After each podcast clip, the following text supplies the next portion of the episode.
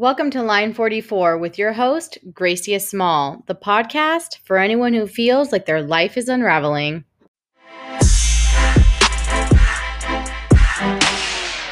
Hey guys, thanks for joining me in today's episode. We will continue our conversation on codependency as well as the roots of codependency and what that looks like in the practicality of life.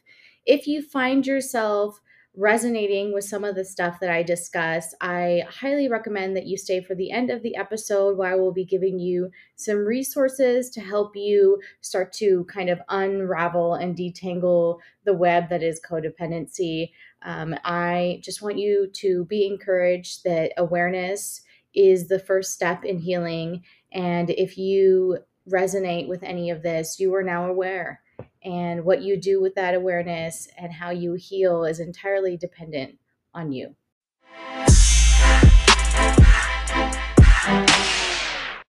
Sometimes I wonder how did I not know that I was codependent? How did I like never hear about it, see about it, any of these things? And and then I realized that a lot of the times when we're describing these tendencies, we describe them in the extreme, right? And so, because codependency is a spectrum, right? I, I didn't know what the practical application of these things look like and how they play out in daily living. So, let me give you an example. One of the descriptions of codependency is obviously not being able to meet your own needs, but it's also being manipulative.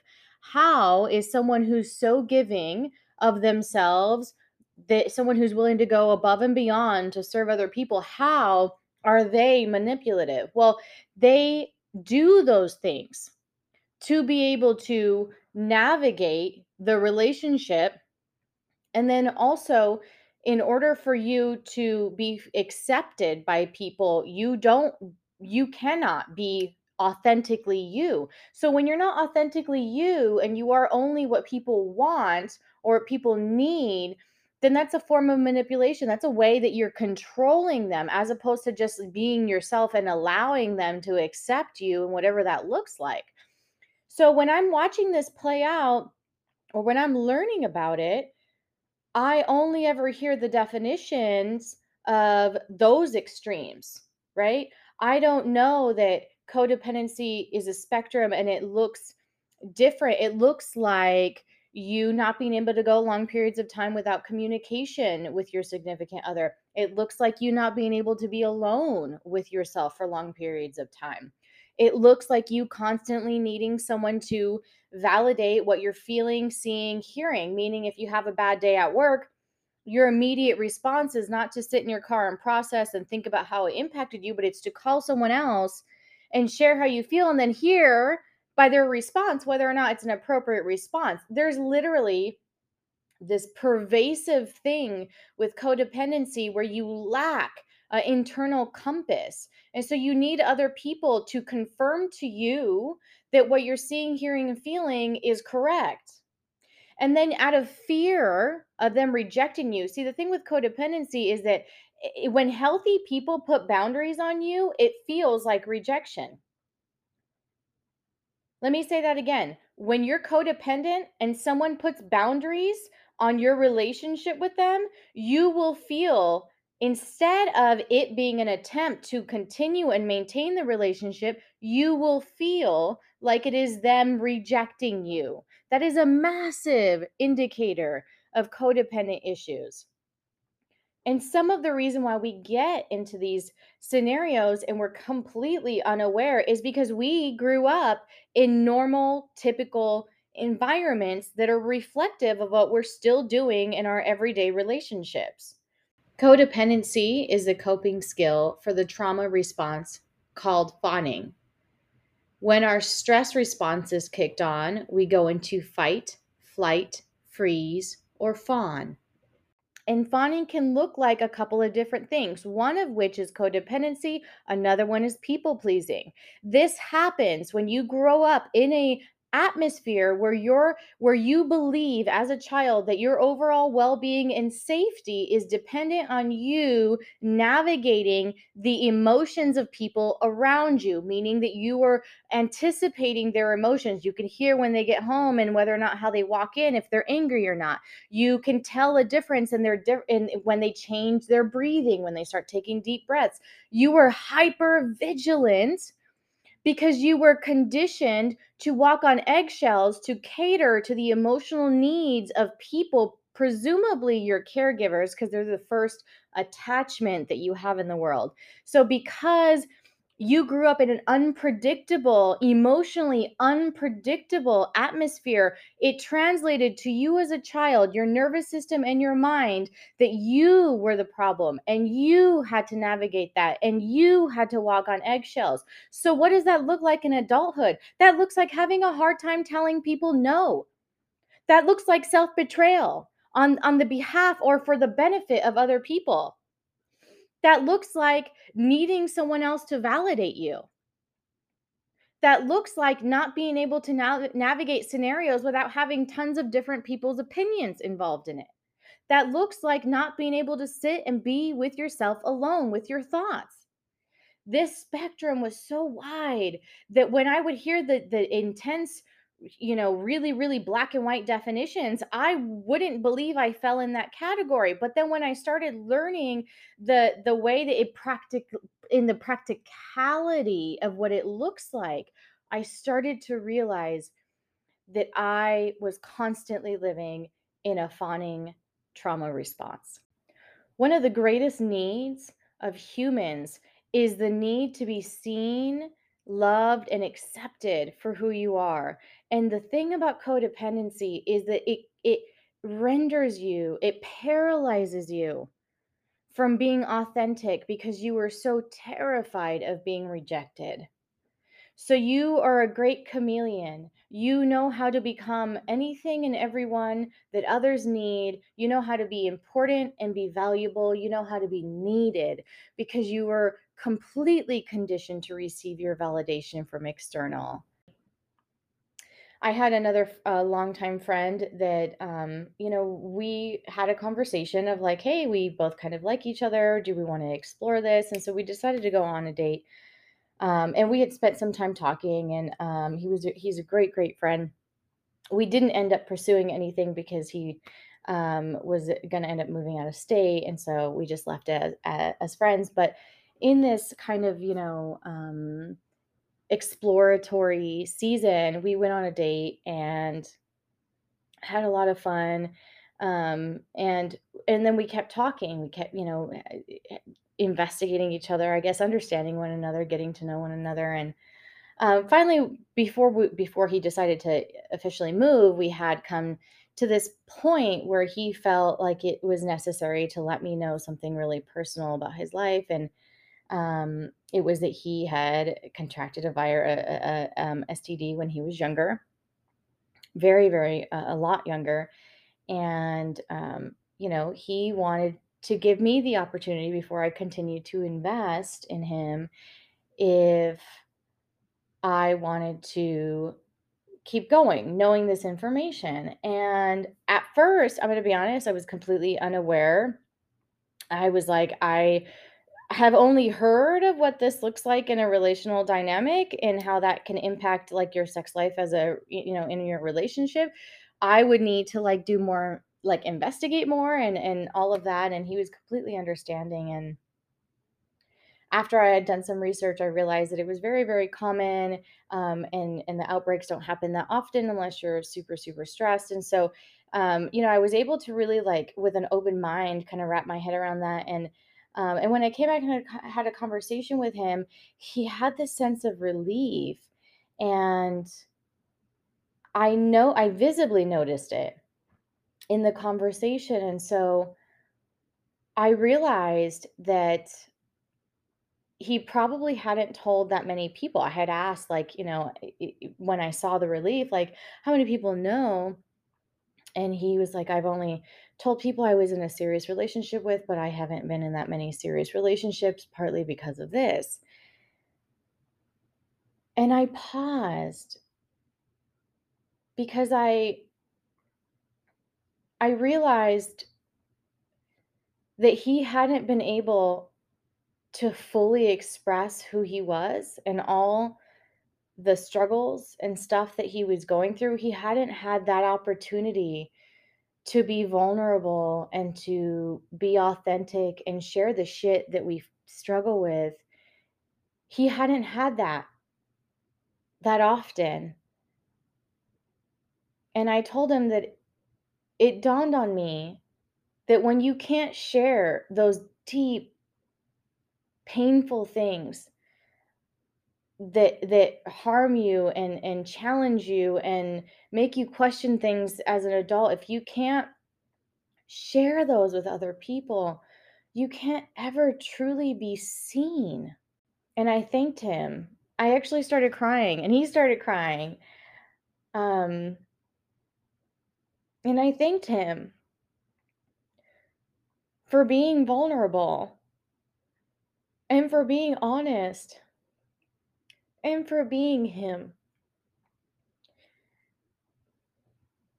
And it, you know, it developed this really great friendship, and we're still friends to this day. And I think it was the beginning of me realizing that it it did something inside of me. It it sparked an emotion inside of me. And now I know it was like me saying I am not fully seen, right? I was going through so much shit at this time.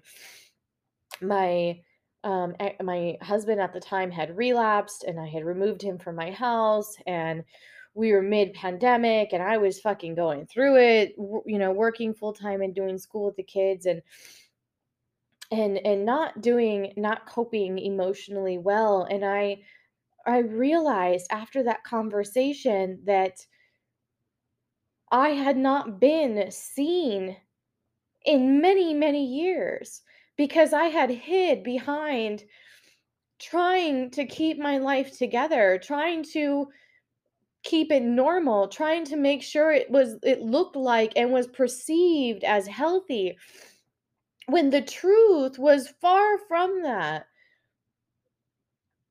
And I realized that I had spent so many years never being seen because I couldn't share the things that were happening inside of me. I didn't know what was happening inside of me, right? But then as I as I started to really wrap my mind around things, how do you tell people? How do you fucking understand where I'm coming from? I was a pastor for 10 years. From small churches to a 10,000 seat auditorium mega church. And within six months, I went from the front row to the rehab center family day. My entire world spun off of its axis, and I couldn't grab a hold of anything. And in trying to survive, I couldn't connect with people because, in order to connect with people, in order to connect with people, you need to be vulnerable. And in order to be vulnerable, you have to allow every part of you to be seen. I didn't know how to do that. And so it started stirring inside of me this feeling of I can't keep living this way, cocooned in my own pain, in my own misery, and and hoping that it goes away. Man, I'll tell you one thing, uh, religion will keep you fucking stuck. I would pray and pray and pray and hope and hope and hope that things would change. And I was waiting for someone to come save me. I was waiting for something to change. I was waiting. I was waiting and nothing was happening. And I had to come to the conclusion that it had to be me. I had to change. I had to reach out and start doing something because what I was doing was not working and it was going to harm me. So I started really taking deeper looks at myself and what was happening inside of me and noticing things that I would say and the responses I would have or things that people would say and the responses I would have to what they said and it became it made me a little bit more perceptive and aware of kind of my overall reaction to things. And, you know, as I started investigating myself more, I started noticing more. Um, I had gone on to hang out with this same friend who I spoke about earlier in this episode, and uh, we were hanging out at his house once, and I had decided that I was going to tell him about my past. He didn't really know.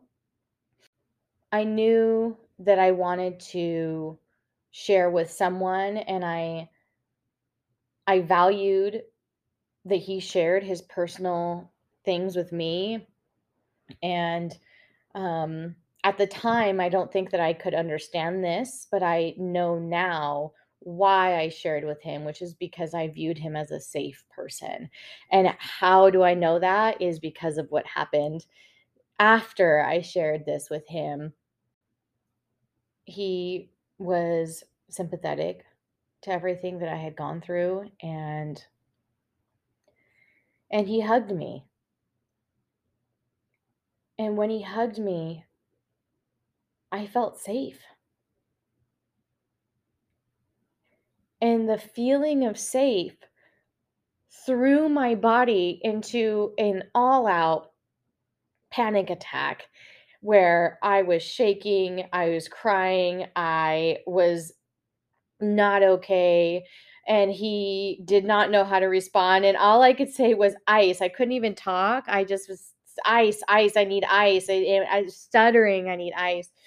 And he lives in like a, a, really really small apartment so it was a very very very small refrigerator and so the only thing he didn't have ice he only had frozen fucking mangoes and fried rice so he covered my my chest and my neck uh and my shoulders for me to cool down and i um and and you know slowly my panic attack dissipated and i didn't have answers for him then about why what you know I, I didn't know what was happening then. I know now that the feeling of safe was so foreign to my nervous system that it kicked on my fight or flight and i had a panic attack and that is really difficult for me to say because think about that I had not felt a sense of peace or safety for so long that my nervous system said, I'm not safe here.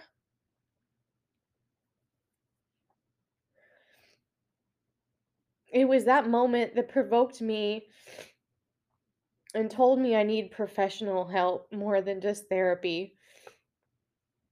Because I I can help my mind as much as I can, but fuck, man, when it's your body, what do you do?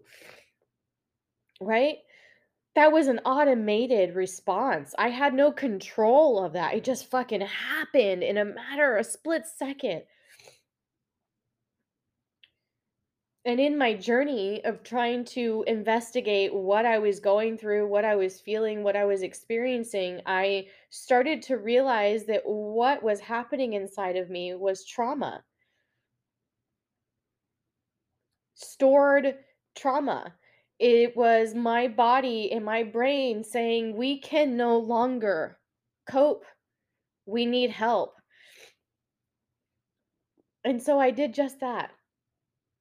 I started looking up every resource about trauma. I started learning about what it looks like in your body. I started learning what trauma responses were. I started learning I I went on this journey to in my mind, I in the beginning in my mind, I went on this journey to learn the most about my enemy which I felt was my brain for betraying me. And in the journey, I discovered that my brain was never the enemy, it was always my ally. I just didn't know how to help it.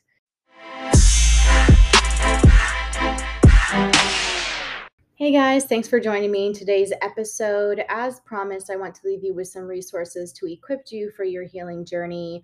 A fantastic book that is based on codependency. is called Codependent No More by Melody Beattie. Highly recommend that book as you start your journey. I also recommend the Boundaries book that I had mentioned a few episodes back, that also begins the process of healing codependency. I just want to let you know that the root of codependency is low self esteem. And so, in order to really build that inside of you and kind of start that ball rolling, I want to give you a challenge.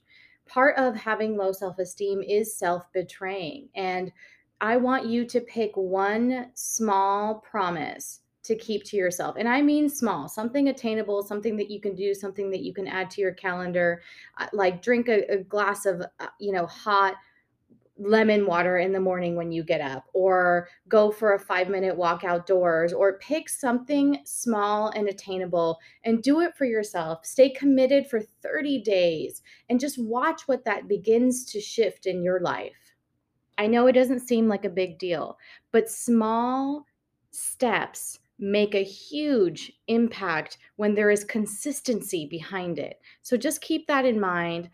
Also, always remember you're seen, you're heard, and you're valued. Have a great one.